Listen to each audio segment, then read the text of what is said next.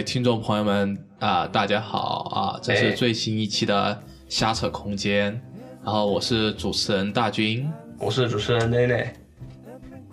啊、今天呢，我们要讨论一个嗯，这个呃非常接地气的话题。对，然后因为接地气，所以说我们就要有那个更多的小伙伴来一起，显得更热闹一些。所以说呢，我们内内就特意的邀请了啊、对他的两个好朋友一起来开黑好对做客我们节目。哦，所以你们三个加起来就成了黑黑黑，是不是？嘿嘿嘿嘿，什么鬼？那什么开黑好友基友，什么约饭好伙伴？哎，所以说所以说你不是说你邀请了两位是我的，啊，对，这这这两位是我的室友，对，一位是行爷，来行爷打个招呼。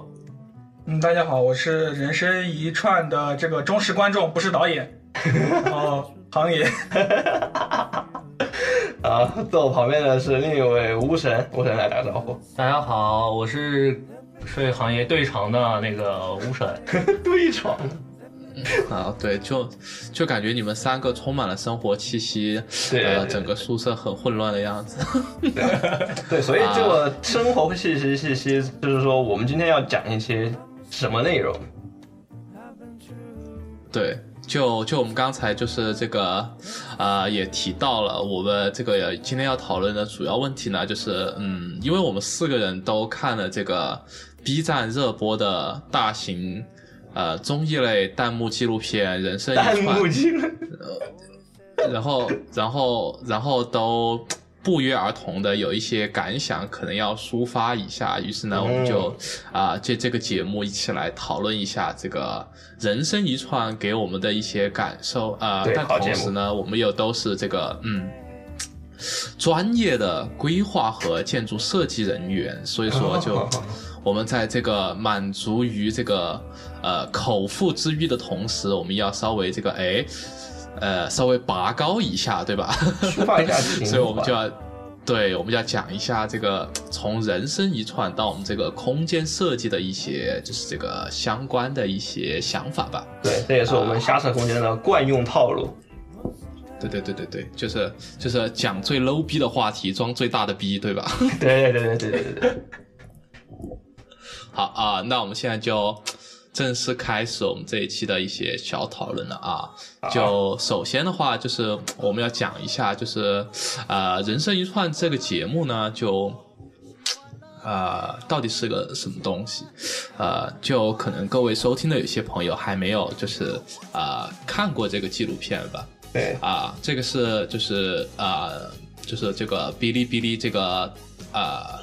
弹幕网站也好，还是大型同性网站交友网站，哦，不行，呃，这个同性交友网站还是要靠 GitHub 来 hold 才行的。这个呃，他的一个这个讲的关于呃烧烤的故事吧，就他花了一年的时间，就是呃走访了中国大江南北将近五百个烧烤摊，然后呃讲了六集关于这个烧烤的故事，对呃，这个大概就是这个节目。哎，我们会不会涉及到剧然后透啊？这个没有什么好剧透的，这个我我都已经重复看了两三遍了，就吃饭的时候就放在那里，就是边看边吃，就，对对对，对饭菜不香，就是人生一串来凑，大概这种概念。呃，对对，对的，我我基本上都是靠电视节目来凑来弥补我的饭菜问题。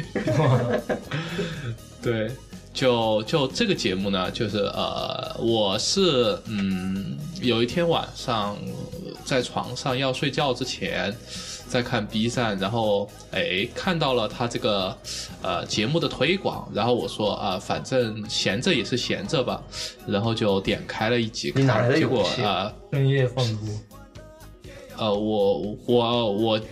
经常晚上看美食节目，所以说呃有一定的耐性。然后，然后看了一集，哎，发现哎这个故事怎么讲的这么好？然后又看了第二集，于是一不小心就一口气把六集就看完了。然后，然后我就呃热诚的推荐我们内内也跑去看，然后 然后这个就是这个我们节目最开始的雏形，对，对，但是其实我我最开始听到这个节目，就是对我对面行业给我说的。有天行业回来就跟我说：“哎，自然，我操，有个节目好看牛逼，好看好看疯了。我跟我光我跟我我我不用跟你讲的内容，我就跟你讲一下它里面的文案就有多厉害。”他就给我吹了一波文案，当时就说：“哎，好像是有点意思。”然后没过两天，天大君就你就给我说这个有多好看，多好看。对，我也跑去看了一下，确实真的很很厉害。等我们可能会再细细的讲到里面的有关文案的一些东西。对，然后行业的你当时怎么对知道的？行业和巫神是怎么收看这个知道这个节目的呢？哦，我是那个，就是刚刚就开了一天会，非常累，然后工作室师弟他们没开会，一天都在看看剧，你这你这你这卖人啊！然后就推荐我看，然后我就那个时候不能看了，为什么？因为太疲惫了。你看的话不能有很好的体验，我就只能看微信推送，不是 先看这个节目到底怎么样。因为我一般看电影啊、看电视剧，如果评分不高，或者说它不是很好看，我就不选择看。当然看了微信推送之后，一片好评，然后就赶紧先看了一第一集，然后回来就赶紧推荐推荐给自给自然，就大概就这个过程。对那巫神应该就是被我和行业强嗯强力安利。啊，我平常也是不是很不是很喜欢看这种那个美食类的，然后我女朋友推荐我看一些什么那个大胃王啊，我也不是就是很感冒。然后我今天室友这两个逼就一天到晚跟我讲，哎呀文案好，情怀好，哎狂安利。然后我就看了一下，然后哎觉得还是真不错。对，对，对，就就我觉得这个节目就就有大批自来水存在，对吧？然后所以说一下就。呃，就变成了也突然变成了一个网络现象，对吧？然后就得到了很多人口耳相传的这个传送，然后一时间突然就火爆起来。是然后，嗯嗯嗯，对，美食总是一个可以让大家凑到一起的话题。因为因为中国人民以食为天嘛，就我觉得，就所有的关系最重要的就是饮食男女，对吧？对于中国人来讲，就是这两条，古有饮食男女就是食色性也性也性也是吧？信也信，等一下，你为什么要重复这么多个信也？没有，那是回声，好不好？行行行行行。对对，然后就就所以说就呃是这样的，然后呃，但刚才说到就是这个看的时候怎么能够看下去？因为我是不会看一个视频看饿的，所以说。就是就像就是、呃刚才行业也说到，就我一般看这种视频，总是在就是想办法去呃解析它，或者说思考它，所以说就没有太多呃美食对我胃的诱惑，一般都是 在想，哎，这个镜头感还不错，然后哎哎这个画面的这个调子还可以，哎，行业平时这个状态。哎呀，对，可能是就老对手就不会去这个，就就不会去太太太饥饿，对，然后就那我们现在就稍微啊、一人一人分享一下，就是呃，就是在这个节目里面，就是自己最喜欢的一个，就是这个场景吧。嗯，对，毕竟还是空间专业的，对吧？我们就不要讨论实物，不要讨论这个文案，我们先来讨论一个自己。实物是这个次要的，对吧？就。是实物衬托了环境，虽然一般不这样讲，呃，但我们这个毕竟是个空间设计类的节目，所以说我们还是说实物衬托了环境吧。行啊，要不从行业先开始。哦，我先说一下我印象最深刻的，是这里说环境吧，我还想到底想讲什么样的环境环境，就是你说大环境还是说还是说说小环境，然后我想它还是一个、啊。是一个吃串的节目，然后就是我觉得还是讲讲就关于怎么怎么和这个串结合最紧密的环环境嘛，哎，就是第一集还说第一集那个嗯，那个罗布族大叔？是吗？还是？就是那个罗布族。那个新疆大叔，嗯，对新疆大叔？嗯。就是他说什么？他说他是新疆最有名的烤羊，嗯，然后他会把烤好羊羊放在那个室外，然后吸引过往的这个司机或者说说那个卡车司机，卡车司机来吃。烤，然后他说一天六只羊就可以顺利卖完。对，我觉得这个场景它非能非常能够反映，就就比如说我们在有一个特别好的作品的时候，你怎么去应对它？哇，好像你这个扯的，怎么一不过他那个确实很厉害，他把他把他把羊那羊先烤的那种红彤彤的，然后他还故意挂在外面就掉油的那种状态，对，就像酒香不怕酱酱香的深，他他是说羊好不怕这个灰尘遮，对吧？就放在路边，然后就让司机给你看，你来吃。就是我觉得这种是一个很好的心态。就如果你可能会想，比如说我把烤好的肉放在路边，是不是会被别人拿走呢？我觉得不会，因为因为这个美食它太美味了。你想啊，所有吃的人都肯定会为它付费，对吧？可以可以可以可以可以，你会想往这方往这方面想，然后我觉得它是一种很自信，是一种很乐观的一种那种心态，我就觉得非常棒。而且他把就是怕，呃，就别别的餐馆是在里边儿，就是就是往往就是说我点菜的时候是我是坐在里边儿点，我其实，呃，有的餐馆它是会把那啥那个菜的原料放在冰柜里，然后冰柜是在比较靠入口的地方，然后你在挑菜的时候，你可其实往往是选的是那种原材料，它相当于在告诉你啊，我原材料很新鲜，我都是当天买的，你要吃什么菜，我就你就直接你直接选原材料，我就这样给你做。像那个呃大叔一样，他其实就把把这种菜品直接真实的展示在，而且是在展展示在他的商店的外边儿，和他那个的烤羊的那个炉子放在一起，其实大家就会觉得嗯很放心。对，怎样还有就就觉得很新鲜，像刚出炉的，再挂在那儿就有这种感觉。而且它的这个从肉的颜色和放在芝麻上看，很像南京的这个烤鸭，对吧？虽然体型有点大了点，那烤鸭是不是也可以这样？烤鸭就是这样子，啊挂在那个。但烤鸭它要求的温度更高，它就是放外面可能会凉的更快。对，所以它有个放外边儿。对，西北可能羊肉凉的慢一点，或者凉了也好吃。这对我就可能跟很好奇它食凉不物的这凉的个，嗯，无神呢？它它肯定凉了，他要再热一下嘛。再热一下。这个没有吃过。哎，他不是开了淘宝店吗？我们哪天试一下。哦，对，那个是有淘宝店，他在最后的时候说的。空运对那我就接着行业说吧。呃，我其实有它里面有印象的撸串场景，我应该有两两种，一种是就是也是那个罗布族，但是罗布族前期的那个一个戈壁滩的一个罗布族的一个小村落，哦，那个在地上烤那个。对对对，呃，它主要是感觉那个村落的生产率水平比较低嘛，它烧烤是一种嗯自己生活的需要，它并不是说哦我要烤给别人吃。然后我对我很很喜欢他这种烧烤的那种呃感觉，他是说哦今天有客人来了，然后我想吃烧烤，然后我先去呃那个柳树上去找呃砍那个树柳树条，对，然后自己再自己做炭，然后再烤那个羊，对对。然后再用那个粗盐打着，然后自己吃，就是这种很原始的，很就是回似乎让人回到很久以前的这种，能够就很很朴素，但是又很对很纯正的感觉。对对对，对，果然巫师这样讲，我在吞口水。那还有呢？然后另一个就是后面啊，我剧就就不剧透了，就是一个没事可以剧透。呃哦，那好，那是一个高中门口的一个叫商老三烧烤，对，扬州在扬州，对扬。然后呢，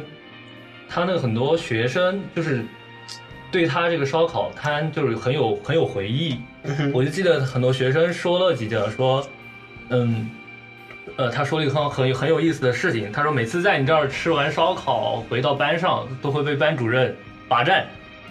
然后呢，完了晚自习一下课，发现班主任在他那个烧烤店撸着串撸串吃的可开心了。然后他们都说，嗯，每次就是那些毕业之后的那些呃学生回来之后都说，呃，我们的回忆中那种白衣飘飘的这个青那个那个青岁春时代月青春岁月，手里都是要抓了一抓了一个串的，对对对对对。就是这个很有回忆的、很有故事，的就感觉它的那个地方。烧烤店不光就只是这个烧烤店本身，还包含了就是学生们他们自己的一些回忆。他们下课时大家冲出去抢串，对对呃还有可能还因为就是你跑慢了抢不到然后还得馋一馋一晚上，晚自习都想着。嗯，对，这就让我想起了自己上学的时候，当时可能就是学校门口没有没有那个烧烤摊啊，嗯但是这种商店，就是大家每次晚自习就要一窝蜂的涌过去买点零食啊什么的，然后偷偷的还回到晚自习的那个教室里面偷偷着吃，偷偷的 吃，对，就是那个对对对对，会有共鸣。大军你呢？嗯，我的话，呃，就就怎么就最有印象的就是感觉吧，就是大家第一个肯定要说到我们这个呃重庆的讲的、呃唯一上唯一唯一上榜的重庆的这个烤脑花，对吧？就脑花，嗯，对，就就我竟然没吃过这件事情，让我感到我很受打击，就对，就就很受打击。但但我觉得，就是他为什么就是呃让我感到就是很很有印象的一个感觉，是因为他拍摄的那一段时间都在下雨，就呃，下雨。都在下雨，就他他很多镜头都是都在雨里面的，然后他拍到的那个就是他那家老店的地方，虽然在观音桥，但但你感觉那个地方是一个旧城区一样，对吧？就我我们现在我们提到观音桥，我们想的都是这个呃龙湖的这个时代天街是吧？就就北城天街、呃观音桥步行街，对北城天街。就是对，就是那种高楼林感觉立、商业氛围很好的那种感觉。对，就每次我提到观音桥，我肯定想到的是这些地方，但是他那个地方却恰好就在观音桥，而且就是他当时拍的时候都在下雨，然后他有一个就是呃那个老板呃就是晚上一个人打开那个店门，悄悄去磨他那个配方的那个镜头，就是我特别有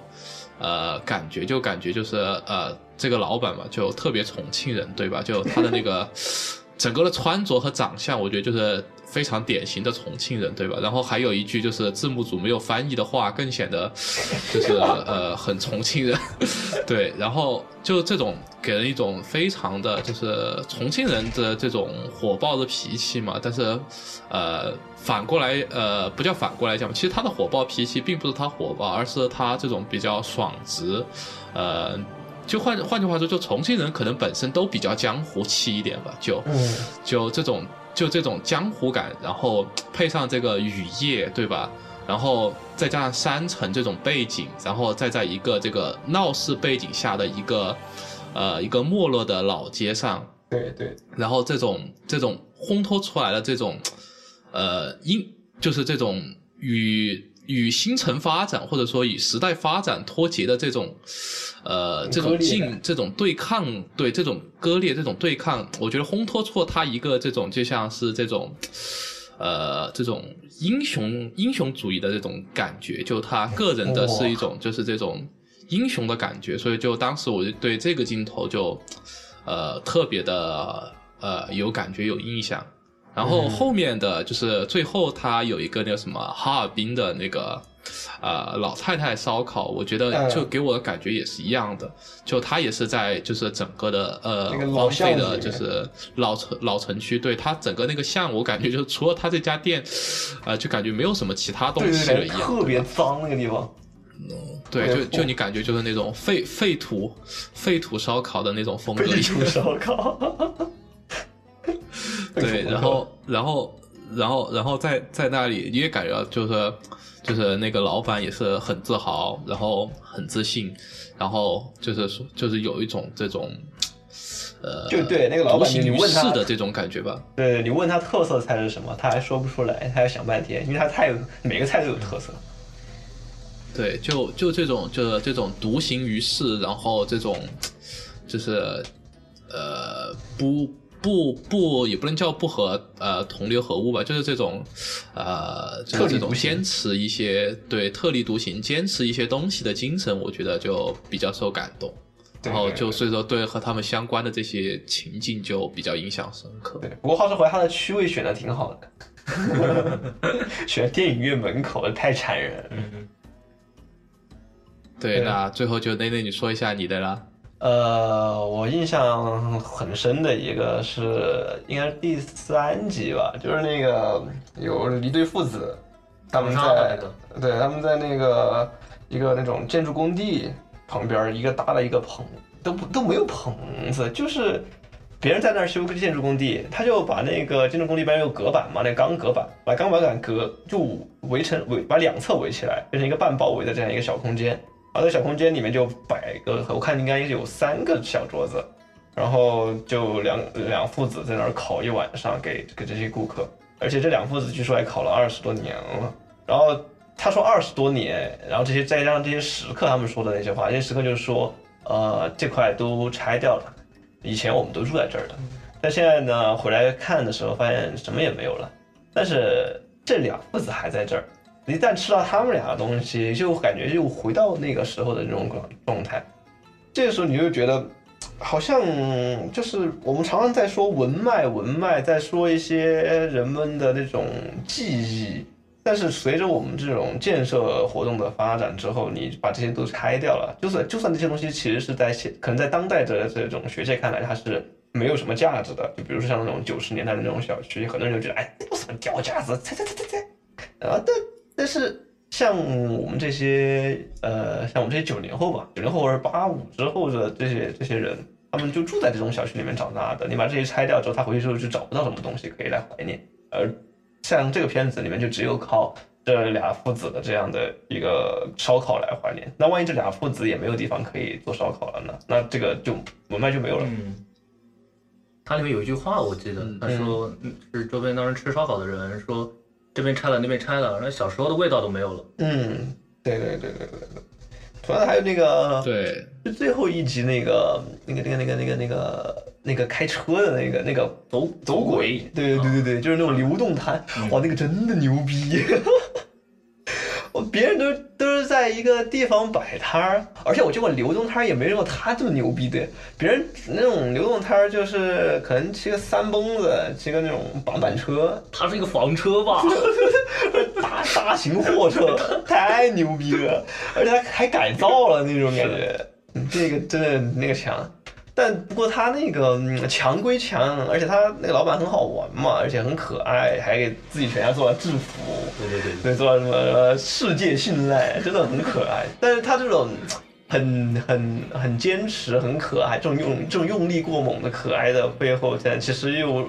又有点又有又让人觉得有点心酸，因为他里面有个镜头是在采访他的老婆，然后他老婆说，可能今天说。呃，八点钟之后可以摆摊，然后过两天又说十点钟之后才可以摆摊，然后又过两天又说十一点之后都才可以摆摊。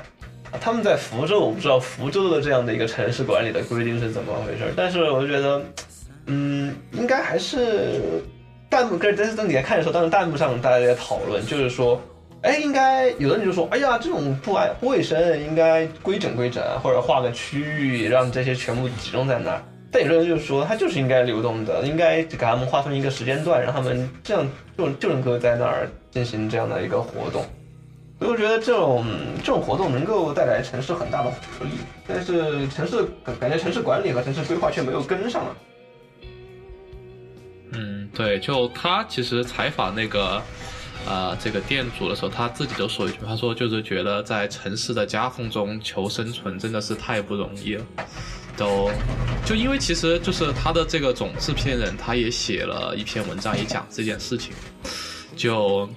嗯就是说它里面其实描描写了很多，其实都是一种灰色的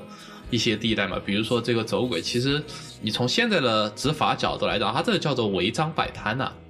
对，就就他这种他这种其实应该是被严惩的，所以说弹幕里面弹幕里面也有说，就是哦，那城管就要来了，对吧？然后，然后，然后他片子里面那个他讲那个云南那个烤鸡脚的，但但其实去去吃的那个人就是一个城管人员，就 就所以说他就讲，就是说他自己写的，他后面的总制片，他后面写的文章里，他就说，他就说这种都是一些非常就是矛盾和灰色的一些东西，你不好讲它到底合不合法，或者说我们到底应不应该就是支持这种现象的发生。但是他说他只是想反映一个事情，就是。啊、这些这些现象让我们觉得觉得有感情，这些现象让我们觉得，就是我们应该值得去把它记录下来，他就把它记录下来而已。对它它对体现的那就是一种一种场所。对，就这种场所感，其实就就怎么说呢？就一直是处在这个设计的核心地位，对吧？核心价值观就。就就你不管呃你不管是啊、形式做的多漂亮，还是这个功能划分的多合理，但是总是要被批判你这个没有一个场所感，对对吧？就这个这个场所精神，对吧？就来自于这个诺伯舒兹先生写的一本书，呃，叫做《场所精神：迈向建筑现象学》这本书。嗯那当然，这部书呢，就我觉得和科林罗的《拼贴城市》有的一拼，就基本上都是看完了也不知所云的那种。但拼贴城市是真的看不懂，对，就是这种大神级书册，就是 但这是翻译的就过。就呃，有可能是翻译的过，但它里面的一个核心的论点啊，就我个人觉得，就是说我们这个建筑啊，你不要给我讲这个什么比例啊、尺度啊，什么乱七八糟的，我们就讲人的感觉，就是你不要不要搞那么多指标来，我们就是讲这种现象级的、感受级的这种，就是我们自己去感受它的这种空间。嗯的东西，就是好，就是它，就是我们想要追求的这种场所感。是，就以前我们做设计就，我经常就会被老师批嘛，就同学们，我你们这个这里我看不到人啊。不，但是我觉得他批的很多时候，他是批你这个尺度感不好，他是他是他是批的是啊，你这个空间做大了。要不了这么大，什么啊？这尺度感不对，对吧？要不就是啊，空间太小了，要不就是这个这个的呃地用的太浪费了，要不就是这个承载不了这么大的功能。但我觉得他这种都是一种指标意义上的讨论。嗯哼，对对吧？就我觉得老师说的，我这个看不到人的人的根本的意义是你这个图上面的这个桌椅板凳没有摆够。没有生活感。对我，我觉得我现在画图的一个就是你从一个 average 的图纸提升到一个 advanced 的图纸的一个最重要的方式就是，啊、疯狂的往里面摆桌椅板凳，摆家具，摆而且而且就是你要你要你要摆的很有故事感，嗯就是你要把你的那些人呐、就是他们不是就是随便的摆在那里，你要看到哦这个有互动，对吧？哦，然后刚好这个坐在这个家具上面啊，什么什么，其实就是说我要在图纸上来表达一种，就生活感也好，或者说场场景场所精神也好。对对，就是我要去 create 这样的一个场景感。对我觉得就是，嗯，其实你看，就是这个倾向，我觉得是慢慢慢慢，就至少说明这个诺伯舒兹先生提出来的这个场所精神，呃，是确实的这个，就是在建筑学领域内得到了认可的一件嗯事情吧，对吧？对，对，但是但我们接下来要讨论的一个就是这个我们这个城市空间的这种场所感的一个问题，嗯，怎么说？就就比如说我们。就我觉得啊，在规划里面，我们很少来讲这个场所感的一个事情，或者说我们在图纸表达上也不是很 在意这种场所感的营造。我不知道各位是不是这样有这种感受？嗯，就就我觉得规划，嗯，或者说城市设计吧，就你肯定不能说我要在总规上面体现一个场所感，这个可能比较难。对，对。但但比如说，对，比如说城市设计，其实我觉得，我觉得城市设计可能强调的是领域感，不是场所感，这个这个词汇偏放大，嗯那怎么说这个领域感呢？就地域或者说偏这种更高尺度的尺度的，比如这个城市的最大的什么对你的文脉的这个传达到底是什么？像南京怎么讲？嗯你说它是什么？什么书生江南的书生意气呢，还是什么这种概念？可能就是他有意向吗？嗯对他不说是这种说这种感觉，就城市意象，或者说是传达的一种地域或者说领域的特点，而场所可能是可能想要接在一个尺度比较小的一个空间内讨论。这跟规划的层级也有关，就不同尺度的解决的问题是不同层面的问题。那行业刚刚说了，南京更像一个总体的一个城市的一对，就自然就做南京总体城总体城市设计。你说现在南京最大的这个或者最深刻的这个这个领域感、地域性在哪里？就历史感呗。但我是觉得这个这里面这个领域感和刚才说的这个场所感，我感觉确实是尺度这个因素，但是这两个东西，一个东西更抽象，一个东西更更可感知。就比如说你刚说的这个领域感，或者是说城市意象，把它细化下去，把它落到具体的一些空间上的时候，你就开始去想要追求一种场所感。比如说你刚才说到的，你想追求这种江南书生意气，那江南书生意气，那怎么去体现这种感觉？那可能就要找地方去体现。那那假如说我要做一个广场，我要做江南书生意气，那肯定就得把从功能到视觉都往那个方向上去偏才可以。特色意图区。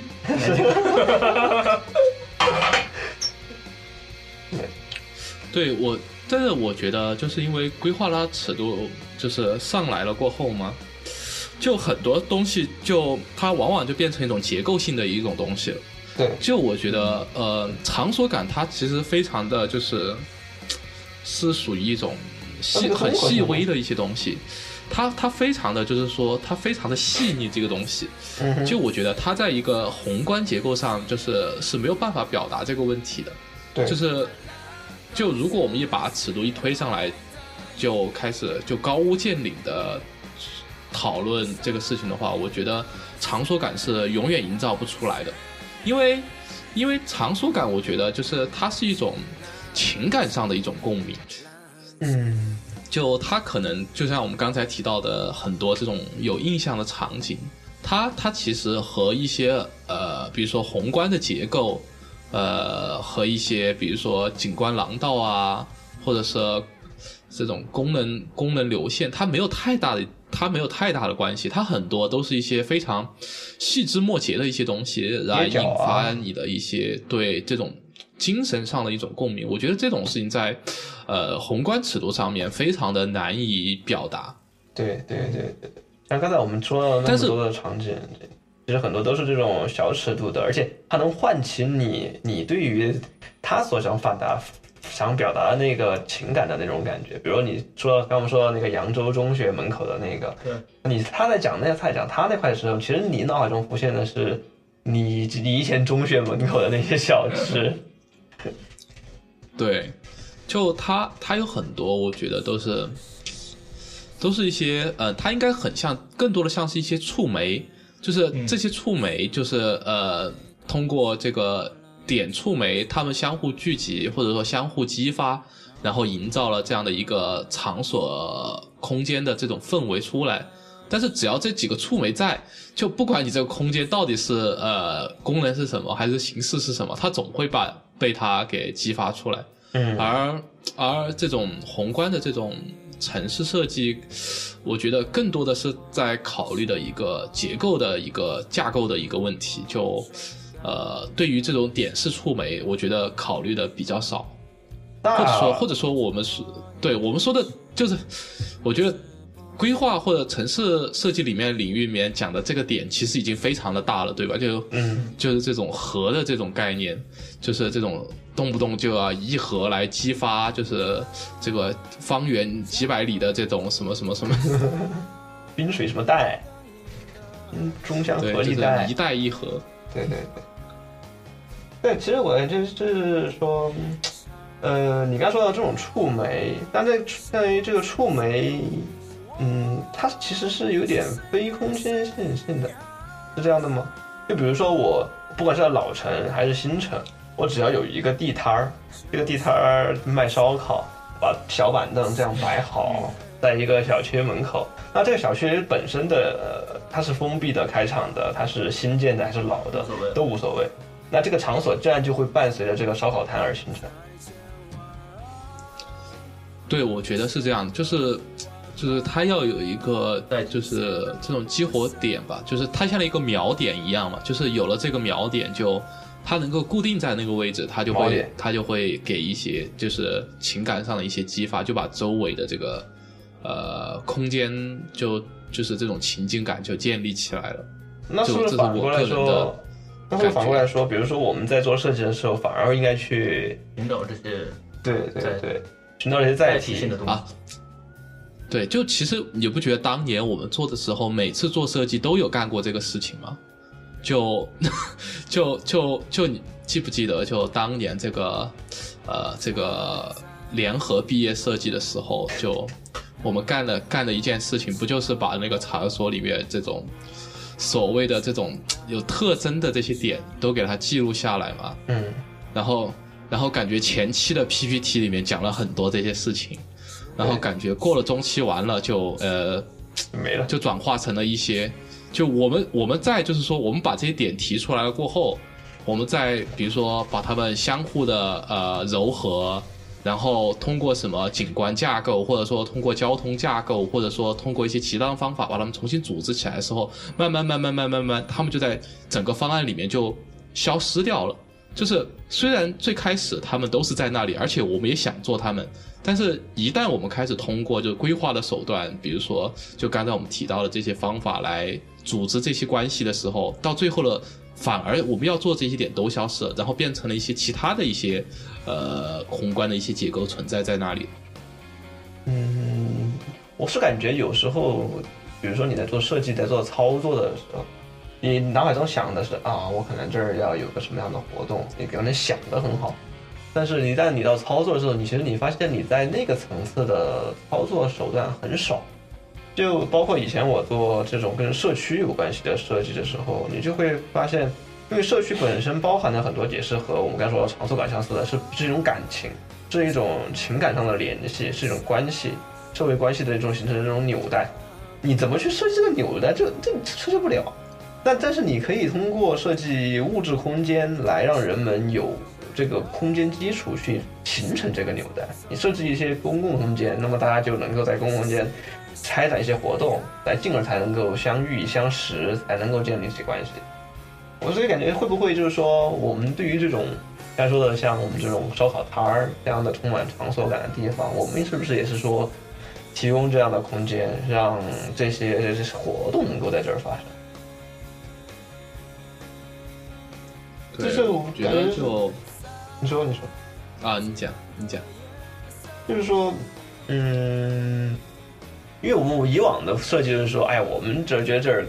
就是偏向于这种形式感，偏向于一种形态学的，就是说，可能这个结构从这儿看上去，感觉这儿插一个什么东西，而不是在想这个结构在这个地方是不是那个适合哈，或者说它是不是会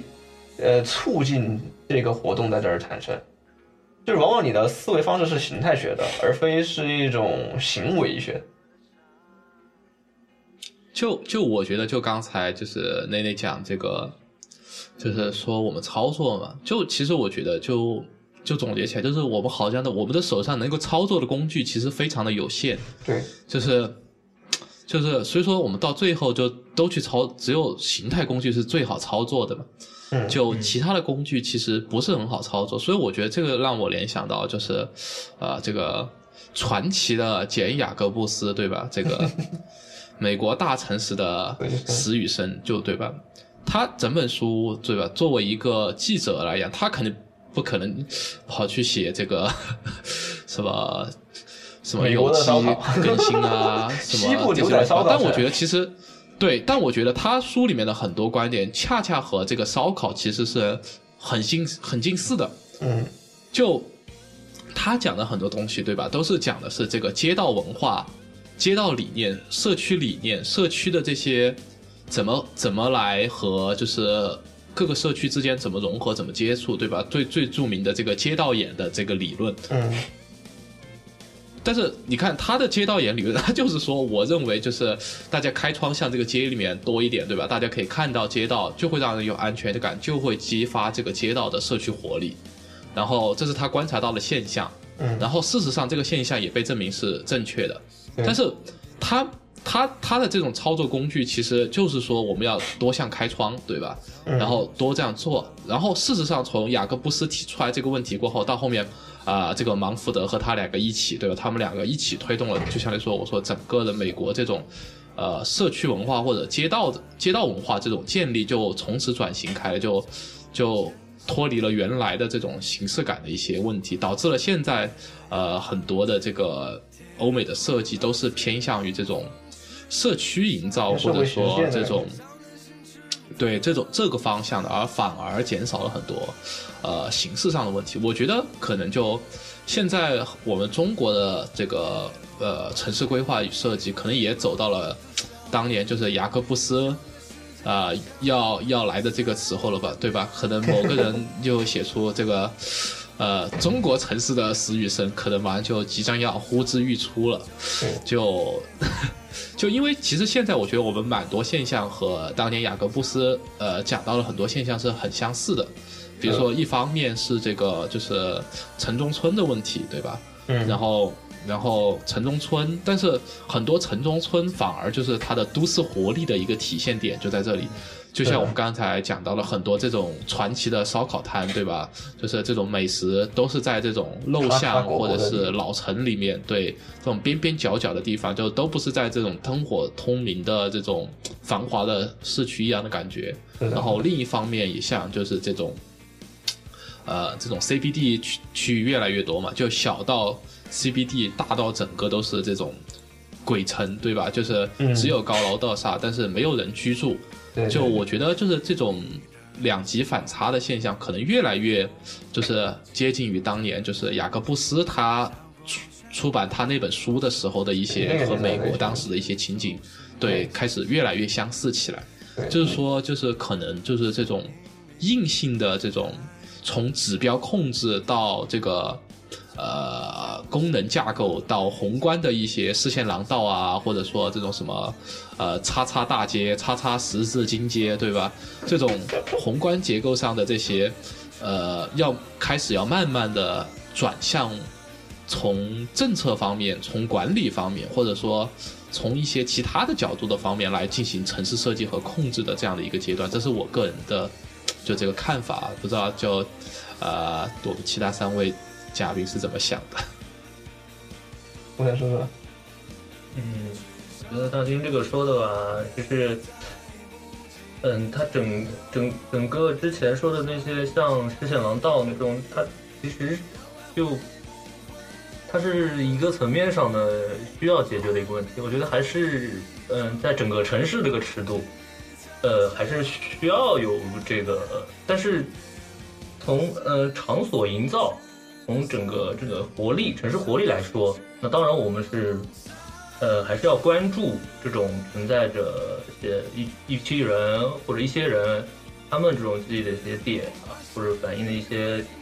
地区一些文化的这些这些触媒点，比方说这些触媒点的这些，呃，然后刚刚大军说的那些指标这种东西，我其实觉得，其实，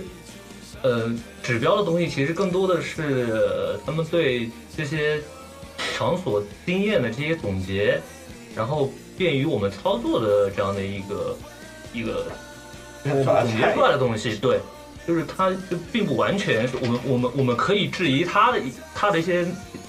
正确是否正确，嗯但是它作为一个经验总结，然后方便我们可学，嗯就是这种操作可学的这种角度来说，它还是存在一定合理性的。嗯哼，就是对刚刚说的这个有一些觉得可能这个可能可以再讨论讨论。嗯哼，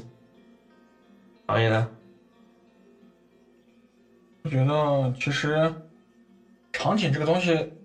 为什么就是说我们每个人都有感受？我在想这个，就是为什么城市的这个东西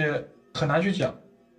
因为场景可能是我们离我们距离我们很近，嗯哼，嗯，而那种大的、大的、大的，或者说人文化等，需要我们长期的积淀才能形成一个共识。不是说你一开始都能很简单，很，你只能去找对应的点，而不是整体的认知。嗯，因为你感知是碎片化的嘛，嗯，你不是你也不是上帝，你又不能多重影分身术，不能同时一次把很多地方都能看完。所以说，我觉得在营就是场所精神虽然好，但是就是我们比如说首先考虑就是为什么这个地方一定要有场所场场所，是不是有了就好，或者说有没有更会更会更好？我觉得这个是要可能要考虑考虑一下的。嗯，就是如果一味的就是说城市就应该有场场所，或者说这种烟火气很重的地方，我就觉得它非常好。但是我觉得这个是可以再再考虑再考虑。你的意思是这些有烟火气的地方也是需要我们，就是要我们规划出来哪些哪些要有哪些要有哪些地方不是你要要有，就是。我们不能刻意的推动它，就是它啊没有，你强行给它加，我对对我觉得这个是不合适的。这个是嗯，或者说它有，强行把它推掉，也可能也有一点不合适。但是你得很合理的去引去引导。这这个就就我刚才其实也想到这个问题，就比如说，呃，我们在一个就是 CBD 地区啊，我们把它规划成就是晚上变成了这个烧烤大排档的一个聚集区，就就这种这种感觉适合我们想追求的这种。呃，这种烟火气息是一样的吗？或者说，就是它这种营造出来的空间是让你觉得非常的奇怪，还是说我在这个地方感受到了，就是我在这个烧烤中的这种记忆的感觉？我觉得这个是一个就是啊思想实验吧，就是嗯、因为没有哪个真的这样干吧，对吧？就把 CBD 区晚上就划归成了这个露天烧烤场，肯定没有哪个 哪个真的这样干。但我觉得就呃从这种极端角度来想一想这个问题，我就像刚才提到了，就是就这种强硬的，就是这种。我觉得这相当于说是一种移植的手法吧，对吧？嗯就把这种呃从一个场景移植到另外一个场景，就是说啊、我比如我觉得其实这个现象也蛮常见的，就是说我觉得我这块的这种感觉挺好的，对吧？然后我要做一个区哦，我说我就通过各种各样的方法，说我把我想把这块区域的这些感觉给移植过来，嗯但其实我觉得就是可能是没有办法移植的，就就场所精神可能更多的是一种内向内生的一种成长出来的一种气质，或者说一片空间区域的感受吧。嗯，就就其实就刚才也讲到，就就还有一个就是讲到的，就是说就是说，我觉得就是说，呃，烟火气这个事情，我觉得城市是不一定肯定是。不一定一定要有烟火气，但我觉得每一片区域应该有它自己的一片就是独特的场所感，是肯定是要具备的，这样才是一个就是好的城市，就是不叫好的城市吧，就这样的城市给你一种归属感，就就当你来到一个区域的时候，你应该强烈的感受到这部分区域的这些气质。你来到 CBD，你就应该觉得它是一个就是商业中心，它应该就是具备了这种呃官方的气质也好，还是这种呃就是充满了那种银行的这种，对商机无限的这种感觉，让让让让你觉得就是哦，我要赶快加紧我每一分每一秒挣钱。虽然这种这这种感觉需要需要商讨，但是我觉得这片区域就是应该有这个感觉，生活区就是应该给人一种放松，就是应该给人一种回到家的感觉，对吧？对我觉得我觉得这样不好的，就是我之所以刚才就是说 想要去批判，比如说我们现在的一些宏观结构。我是觉得我们现在一些宏观结构就是，嗯，把区做的没有，就是这种场所感给减弱了。特别是现在很多新城区的开发的这种、嗯、住宅、住宅、住宅功能居住区吧，就、嗯对我觉得它不叫居住区啊，它叫做叫做什么？我觉得应该叫人口储存区。就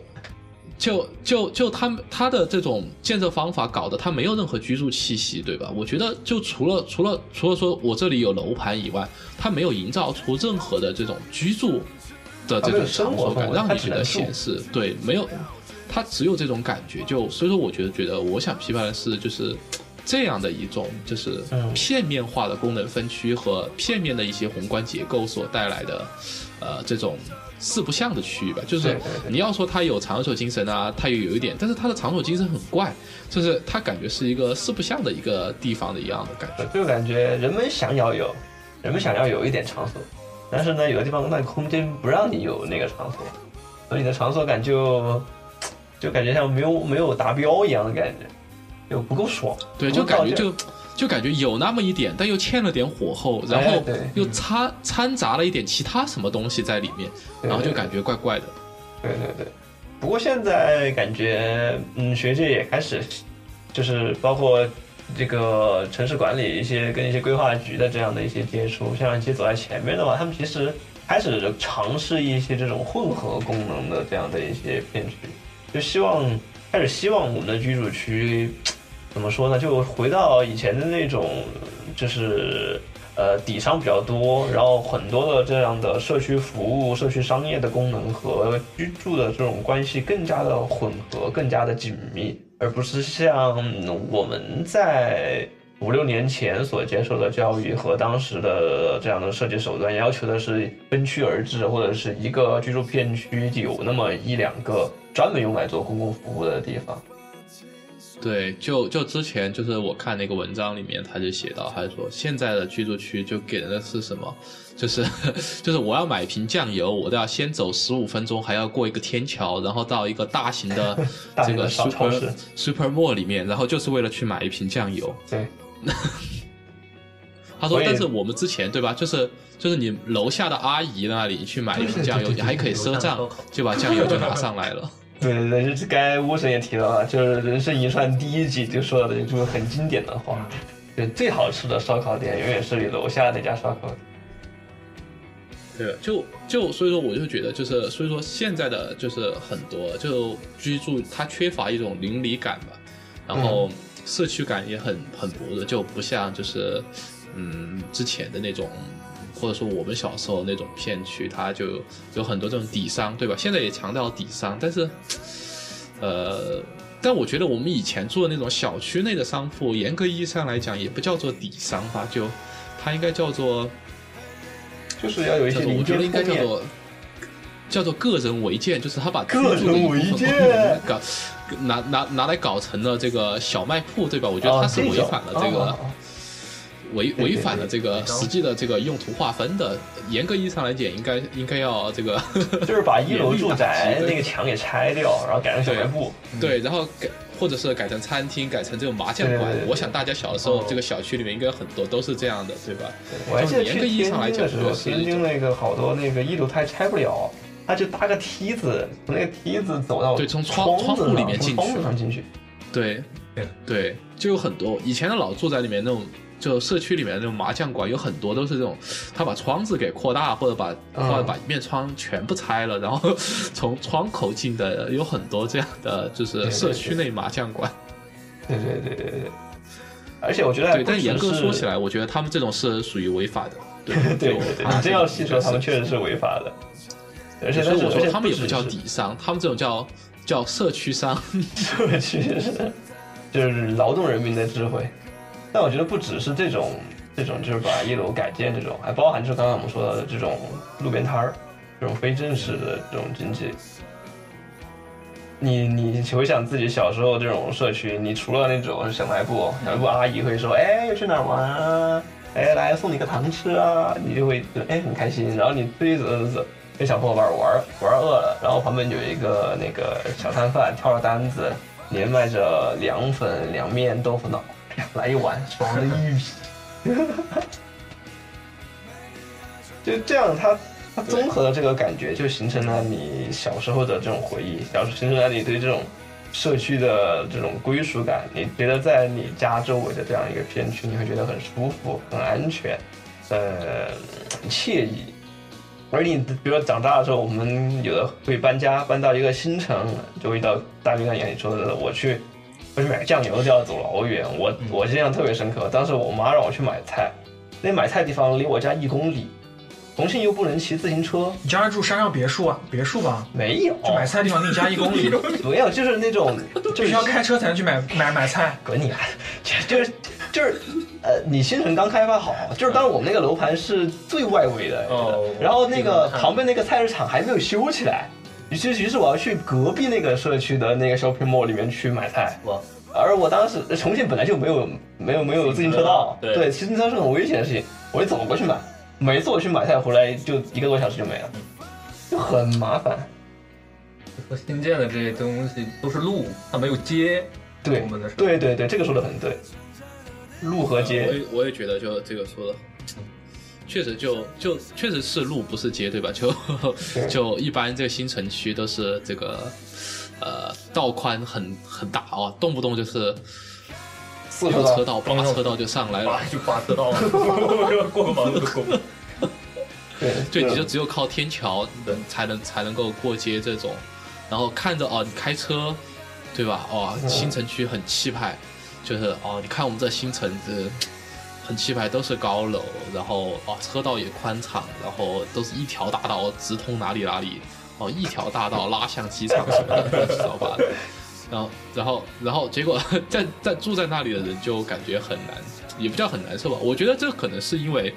但我我最后我们再来就讲一下，就比如说现在的小孩子，对吧？他们可能他们出生就是出生在这样的环境里面，他们成长的环境就是周围都是这个电梯公寓，然后呃，可能买菜都是要到十五分钟过天桥去。嗯，对，呃 supermarket 里面买，或者说甚至他们都变成了就是呃，可能像现在国外一样，他们每周只买一次菜，对吧？一次性买好很多很多，全部堆在冰箱里面。对，那么对于这些小朋友们而言，他们长大了。呃，他们是会去，比如说他们在碰到我们就是像人生一串里面这种烧烤摊，他们会是会觉得，哎，这样的感觉很不错，还是他们会觉得这样也就收收而已？他们他们追求他们的这种场所感，又去追求他们像他们小时候这样的这种高楼林立的这种感觉了呢？对，这个也就是刚才我们说到的，因为就是说，就是说这个话题就说的再直白一点，就是说，只是因为现在我们是就是，呃，现在的主流人群吧，对吧？所以说我们追寻我们儿时的记忆，所以我们认为我们儿时期的这种感觉是好的。但是对对于我们的呃后辈而言，或者我们的下一代而言，他们的儿时记忆和我们完全不一样。那么这种场所感对他们而言是不是一样的重要呢？对或者说，在我们这种场所感的传承，其实就是所谓的城市文脉的传承嗯，啊！我觉得我太会总结了。可以可以。大丁说的这个之前我也听有一个说法，说是一个会议上一个专家说，他说他不反对现在是现在的师生化，他觉得只不过是不要那么激进，不要那么快速，嗯慢慢的就是来进行这样的转换。他说这个转换是不可避免的，就可能是刚刚大兵说的，他是文脉的传承，就是我们这代人对这个还是有感觉的，然后慢慢的转换一代人之后，他可能又是另一种对他的他的记忆，他的归属。他所谓的场所跟我们是不一样的，所以你没办法阻挡他这样的一个进程，人化的进程啊，包括现在这个形成的嗯进程。对，我觉得可能就是我们，我对于我们来讲，这个转变太过于巨大，太太突然，太激进。对，可能就是就像你说的，就是慢慢的过渡到另新的一种城市文脉，可能我觉得对于两代人而言都是更更好的感受，而且就是真正的实现了这个城市文化的一种传承吧。嗯，可能到那个时候烟火气也会慢慢跟着变化。对他们那个时候所谓的烟火气，可能就不是我们说这种啊，要 在无油烟对，就 就他们的烟火气就变成了另另外一种形态的烟火气了吧，对吧？就变成他们那种，嗯，我觉得实质实际上对于我我而言，就是还是就是有变化的，在我在我的感觉里，就就比如说现在就是嗯，我们我们我觉得我们聚餐对吧？就很多时候也不一定非得要就是要有那种大档口，或者是追求人生一串这种撸串的这种天然快感。有的时候我们也会就是在一些大型的这些啊、综合体里面聚餐，嗯对吧？然后然后不一定一定要去吃那种饭馆一样的。然后我觉得对我而言，就可能综合体里面的这些呃商铺，可能也变成了渐渐的变成了一种，就是我觉得有烟火气的一种表现，嗯而不是就是那种大型的那种餐馆啊、餐厅啊，或者是。